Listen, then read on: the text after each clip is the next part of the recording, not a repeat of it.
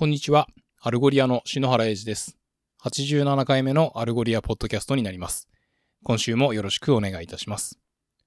今回は、 Algolia のプロダクトマネージャーのダスティンが、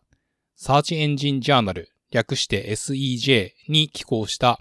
How NLP Natural Language Processing 自然言語処理と NLU Natural Language Understanding 自然言語理解 Work for Semantic Search という記事をご紹介させていただきます。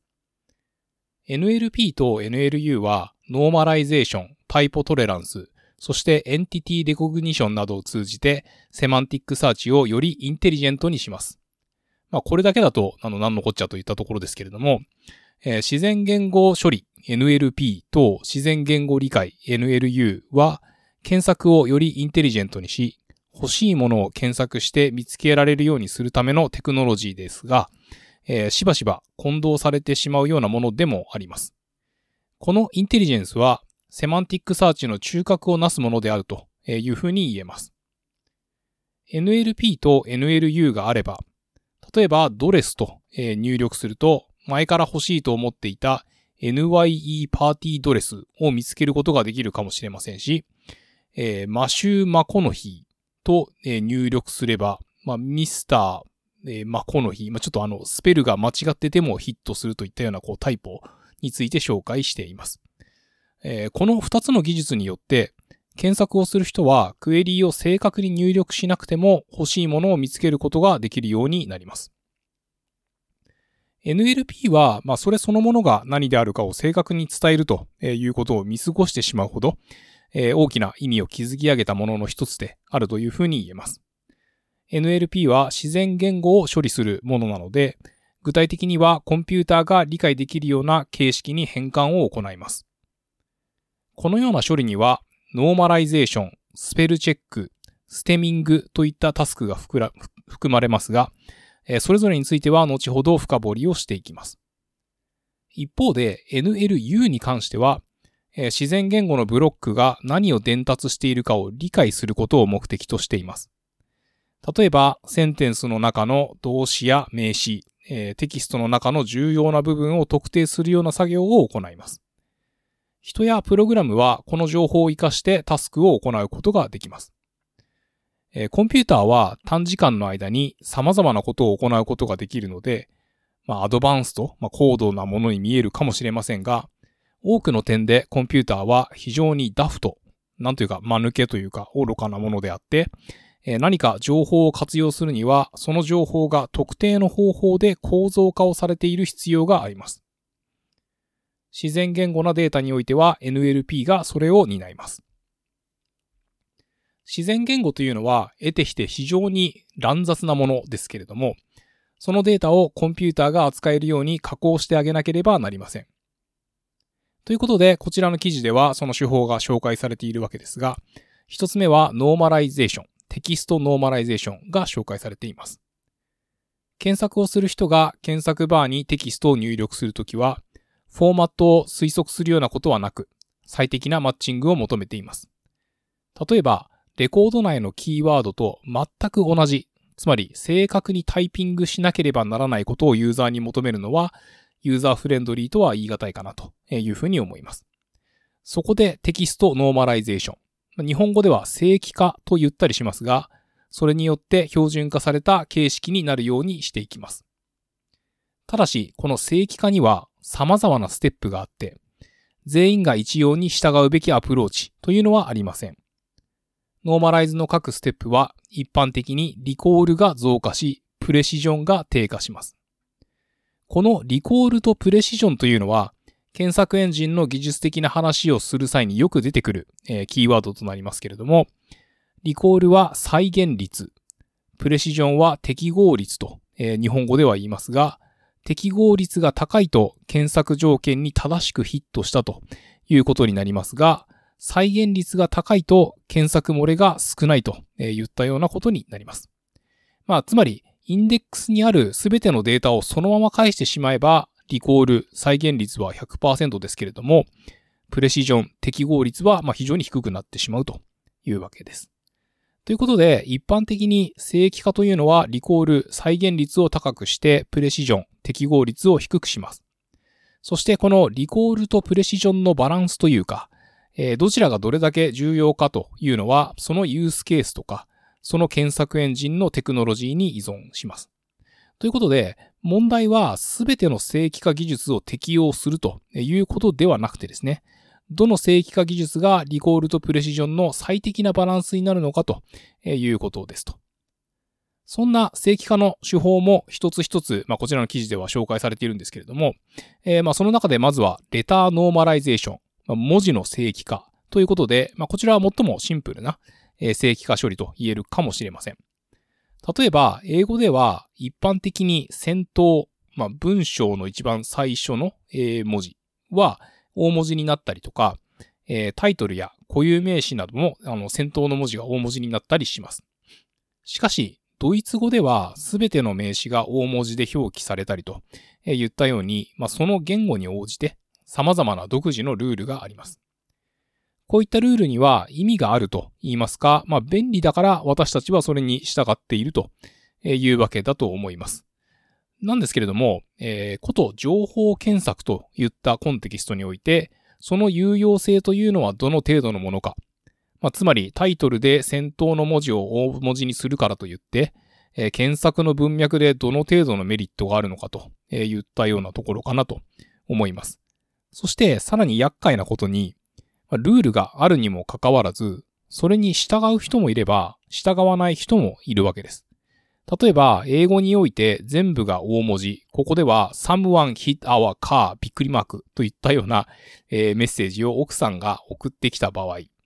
まあ、戦闘が大文字かどうかっていうルールは置いといて、こう、誰かが車にぶつかったっていう、こう、なんていうんですかね、全部大文字でそれが強調されているというメッセージになるのかなというふうに思います。まあ、これはよくあることというか、フォーマルではないコミュニケーションにおいては、戦闘を大文字にすると言ったようなルールには、まあ、特に従わないことが多くて、逆に全部大文字にして強調すると言ったような使われ方をする方が多かったりするのかもしれません。もちろん、大文字にすると意味が変わってしまうというようなこともあるんですけれども、えー、例えば、その全部小文字の cats、えー、cats であれば、まあ、猫の複数形ですけれども、えー、先頭が大文字の cats だと、まあ、某有名なミュージカルのことを連想する人が多いはずです。まあ、とはいえそのほとんどの場合ですね、大文字と小文字を正規化しないで区別してしまうと、え再現率が下がってしまって、まああんまりそのユーザーにとって好ましくない結果となってしまいがちなんじゃないかなというふうに思います。そして、ここでのこの猫とミュージカルの違いというのは、コンテキストが分かれば判断することができるので、まあ、こちらはどちらかというと自然言語理解を活用することができるのかなということが言えるかもしれません。また、えー、私もあまり馴染みがないんですけれども、えー、ウムラウトのような、あの、発音記号っていうんですかね。こう、えー、文字の上にこう、ちょんちょんっていう記号があったりする。まあそういった文字列も、その正規化対象の一種となります。まあもちろんそのようなこう発音記号には意味があるわけなんですけれども、え、検索という文脈においては、まあそれを削除してしまって、え、統一してしまうのも、まあ一つのやり方です。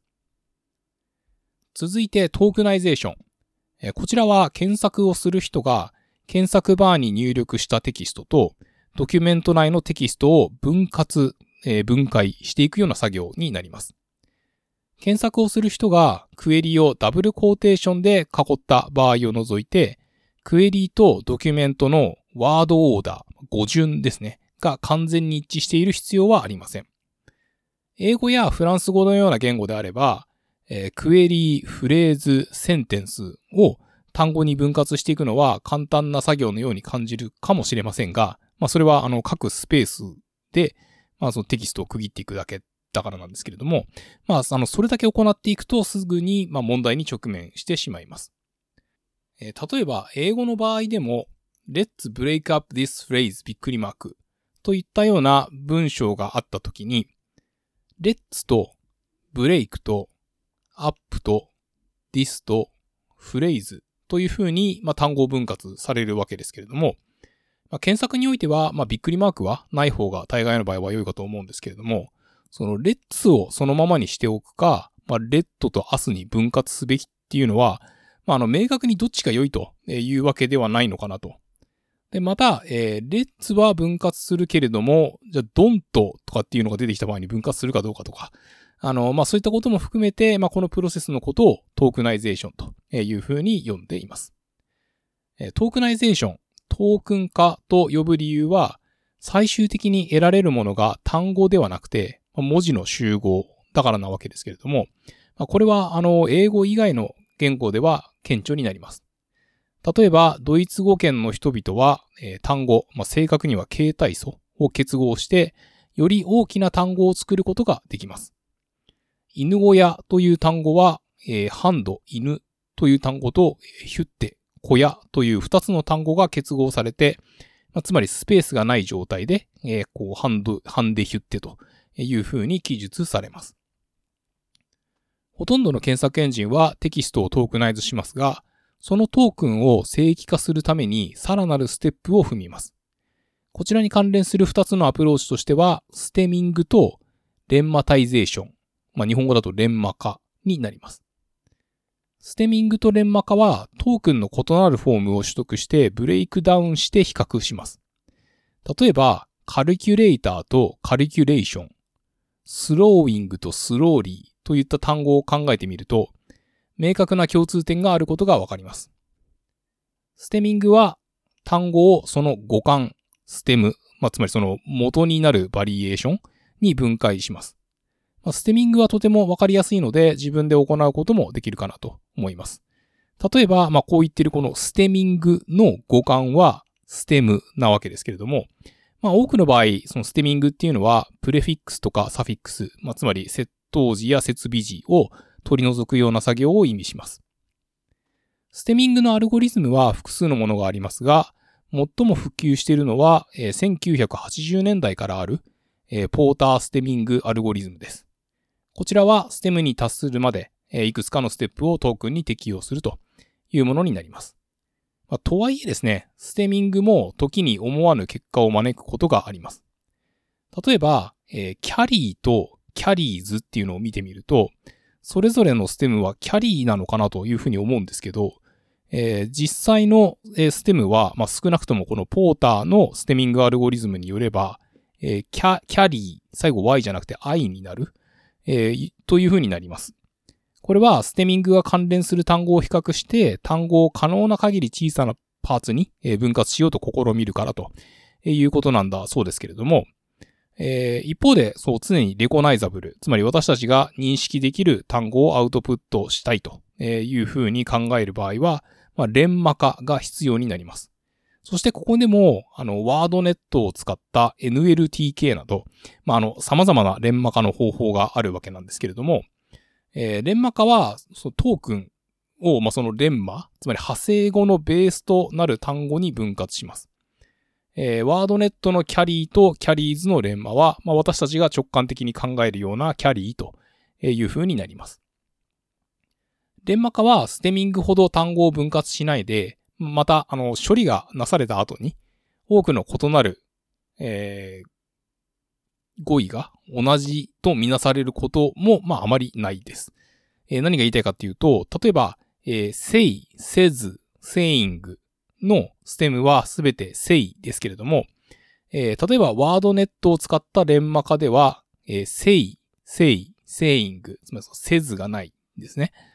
で、えー、まあ、一般的にそのレンマタイザーっていうのは、まあ、コーパスベースであるというようなことが言われていますけれども、まあ、もしその可能な限り幅広いリコール、えー、再現率が必要な場合は、ステミングを使って、もしその最高のプレシジョン、えー、適合率が、えー、重要な場合は、こう、ステミングもレンマ化も行わないといったような選択肢もあります。えー、最終的にどちらを選択すべきなのかっていうのは、目的によって異なるものの、ほとんどの検索においてですね、えー、ステミングも連マ化も行わずに、えー、正しい結果のみを取得して、まあ、ノイズを発生させないというのが、まあ、一般的に良いパフォーマンスと言われるようなところもあったりします。え、続いて、プルーラル、複数形ですね。え、検索エンジンで連マ化やステミングを行わないと決めたような場合でも、まあ、検討すべきノーマライズ、えー、正規化の手法があります。それは、えー、複数形を単数形にするということです。こちらも英語の場合だと単純に S を取り除けばよいのかなというふうに思いますが、え、例えばマウスの複数形はマイスだったり、えー、ポテトのように複数形になると最後に ES がついたりするようなものもあります。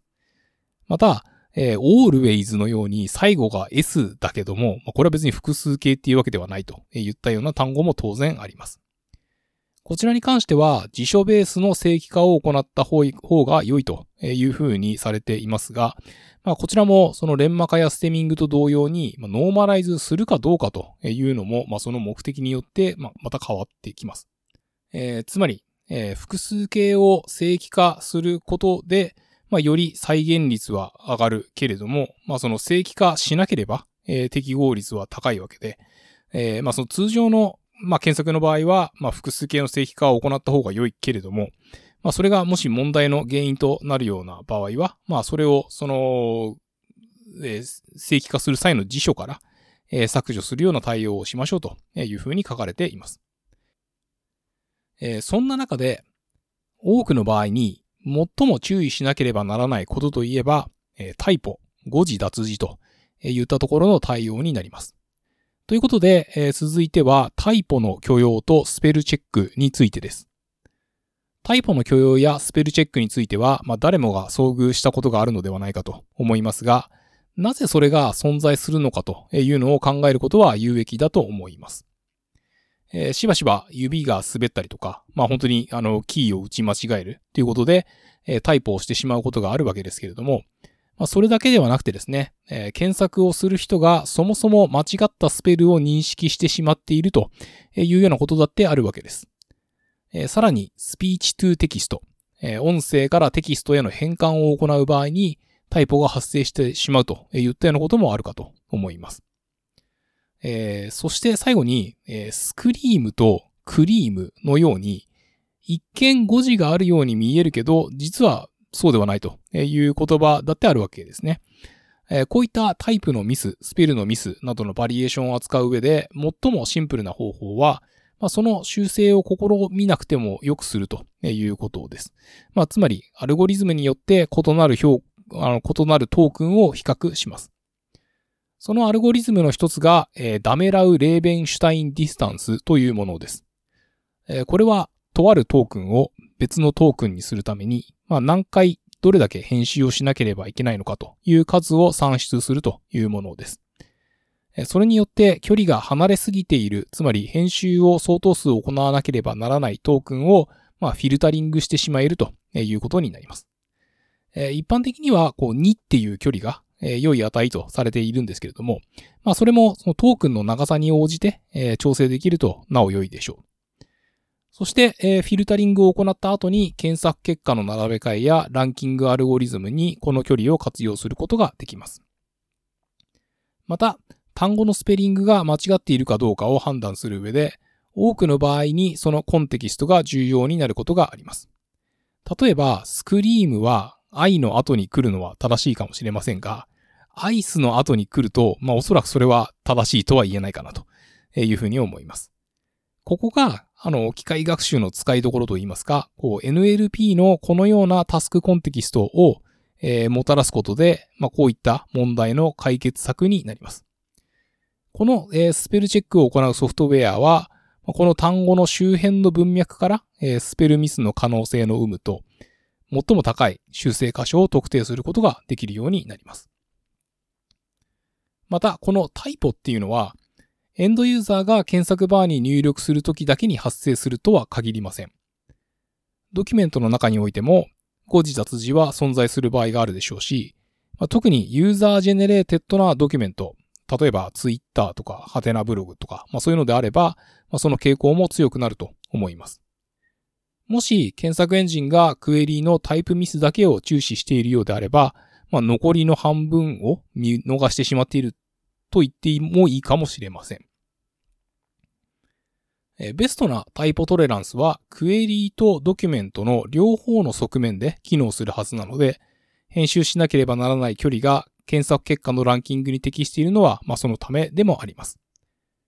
スペルチェックもより良いクエリーの作成や検索をする人にフィードバックを与えるために使う場合がありますが、不要なことも多いので、どんな場合でも使えば良いというわけではありません。NLP 自然言語処理についてはここまでで、ここからは NLU 自然言語理解にトピックが移っていきます。NLP がテキストや自然言語をプロセッシング、つまり処理するものであるのに対して、NLU はそのテキストを理解するためのものです。Named Entity Recognition という検索を支援するタスクがありますが、まあ、この NER ですね、はテキスト内の重要な項目、つまりエンティティを特定します。NER を自然言語処理だという人もいますし、自然言語理解という人もいますが、まあ、いずれにせよテキストの中から重要なものを見つけ出すことができるというものになります。例えば NYE パーティードレスというクエリにおいては、ドレスというエンティティがカテゴリーというタイプにマッピングされて返されるかもしれません。ネイムドエンティティレコグニションは常に場所とか人といった一般的なものから独自のファセットまでエンティティをタイプにマッピングしていきます。この NER はコンテキストを使ってエンティティを特定することもできます。例えば、ホワイトハウスというクエリーは、まあそのワシントン DC にある場所を表すかもしれませんし、えー、 white house paint は、えー、白っていう、まあ、色とペンキっていう product category を意味するかもしれません。ということで、ここでは、ネイムドエンティティレコグニションとしての、えー、クエリのカテゴライズとドキュメントのタグ付けが紹介されています。ネイムドエンティティレコグニションは、ファセットの値と組み合わせることで、より良い検索結果を提供することができて、検索において価値が生まれます。ここで、ホワイトハウスペイントについてもう一度見てみると、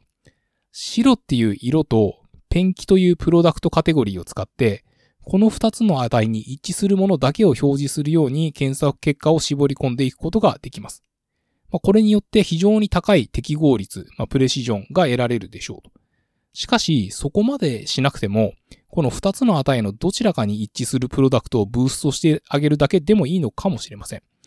まあ、つまり、クエリのカテゴライズは、え、リコール、再現率の助けにもなるということです。検索結果が少ない場合は、関連プロダクトを含むようにそのエンティティを利用することもできるでしょう。また、えー、 white house paint というキーワードにマッチするようなプロダクトがなかったとしたら、えー、この場合は paint という product category を活用していくことで、えー、代わりとなる他の塗料、まあ、例えば真っ白じゃないけれども、こう素敵な eggshell color のプロダクトを返すことができるかもしれません。もう一つの、えー、ネームドエンティティレコグニションの使いどころとして挙げられているのが、クエリの実行時からデータの取り込み時にタスクを移動させることができるというものです。えー、こちらはネームドエンティティレコグニションっていうのは、ドキュメントを取り込むときに、まあ、そのテキストを利用して自動的にタグ付けを行うというものです。まあ、こうすることで、その検索をする人が、よりそのドキュメントにたどり着きやすくなるわけですけれども、検索を行う人が明示的なフィルタリングを行う。えー、もしくは検索エンジンの方で自動的にクエリのカテゴライズのフィルタリングを行って、まあ、あの、そうすることで検索をする人がファセットの値を使って、えー、適切なプロダクトに直接アクセスできるようになるというようなものです。えー、続いて、エンティティレコグニションに関連してといいますか、インテントディテクションも紹介されています。こちらはユーザーが求めているものを判断するという技術です。このインテントディテクション、えー、意図の抽出は、検索をする人の意図を特定するというものではなくてですね、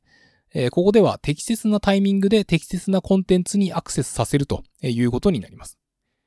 インテントディテクションは、リクエストをあらかじめ定義された特定のインテントにマッピングします。そして、その意図に基づいてアクションを起こします。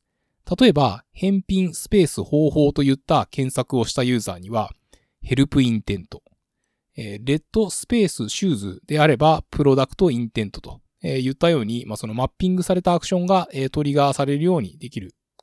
そして、この help とえいうインテントにマッチしたアクションは、ヘルプデスクの検索にルーティングさせることができるでしょうし、え product intent にマッチしたアクションは、まあ、いわゆる商品検索に、まあ、ルーティングさせることができるでしょうと。まあ、あの、こういった検索エンジンにおいては、まあ、一度に検索を行うコンテンツのタイプが、あの、複数の場合に有効なんですけれども、まあ、あの、そうじゃない場合を除いて、まあ、あの、 intent detection っていうのは必要ないかもしれません。まあ、もし、あの、複数のコンテンツを扱う場合でも、あの、 federated search みたいな機構を使えば、まあ、一つの UI で、え複数の検索結果を同時に表示させることができるので、まあ、あの、素晴らしいパフォーマンスを発揮することができるというふうに、え考えられます。えー、ということで、ここまで、あの、ご紹介してきた NLP と NLU の他にも、まあ、あの、様々な技術要素はあるわけですけれども、まあ、あの、検索エンジンという文脈においては、そこまで重要じゃないかもしれません。えー、例えば、まあ、ポピュラーなところですと、えー、感情分析、えー、センチメントアナリシスのようなタスクは、えー、まあ、検索においてどの程度有用なのかといったところがあるのかなというところと、また、多言語のコーパスの検索に、えー、こう、翻訳エンジンを使うといったようなところも想像できるかもしれませんが、まあ実際のところあまり行われていないというか、えー、必要になることもまあそんなに多くないのかなと。えー、ただそんな中で、えー、クエスチョンアンサリング、まあいわゆる Q&A ですかね、は、え、NLU の、まあ、タスクの一つとして、まあ、特に、え、自然言語的な検索を行う検索エンジンにおいては、まあ、最近、まあ、ますます、え、実装されるようになってきているのではないかなというふうに思います。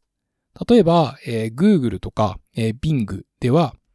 イギリスの女王は何歳ですかという質問に対して、まあ、クリックをしなくてもすぐに答えてくれます。検索エンジン技術の中には、まあ、より限定的な検索インデックスに Q&A を実装することが、えー、検討されていたりしますが、まあ、ヘルプデスクとか、あとはその長文で action-oriented なコンテンツといったようなもの以外は、まあ、利用は限定的かなというふうに思います。例えば、オンラインのファッションストアに行って、えー、検索バーで自然言語的な質問をする人がどの程度いるのかというふうに考えると、まあ、あまり多くはないのかなと。えー、ただし、えー、 summarization、まあ、つまり要約ですね、は、え、検索に役立つ NLU 技術です。え、NER、えー、Named Entity Recognition を使ったドキュメントのタグ付けと同様に、え自動的に要約を行うことで、ドキュメントとクエリーのマッチングや検索結果の表示順をより良くすることができます。このようにして表示順の改善が行われることで、検索をする人は良い結果を得たと確信することができて、より早く正しい答えにたどり着くことができます。画像や音声を使った新しい検索技術を含めたとしても、検索の大部分はテキストで行われるわけで、正しい検索結果を得るためには、検索がクエリーとドキュメントの両方を適切に、えー、処理及び理解していることを確認することが大切です。semantic 検索は検索エンジンにインテリジェンスをもたらし、自然言語処理と自然言語理解が重要なコンポーネントとなります。 tokenization、 normalization、タグ付け、 typo tolerance といった NLP と、あと今回ご紹介したような NLU は、えー、検索をする人がその分野の専門家である必要がないようにするのに役立ちます。検索をする人はそのニーズをもとにして NLP と NLU によって、えー、とても自然かつ迅速に、えー、ソリューションを引き当てられるようになるかと、えー、思います。ということで、え今週は以上となります。お聞きいただきありがとうございました。え来週はゴールデンウィークですけれども、まあ、あの、カレンダー通りに勤務する予定ですので、まあ、配信はできるかなと思います。えー、つきましては、えー、来週もよろしくお願いいたします。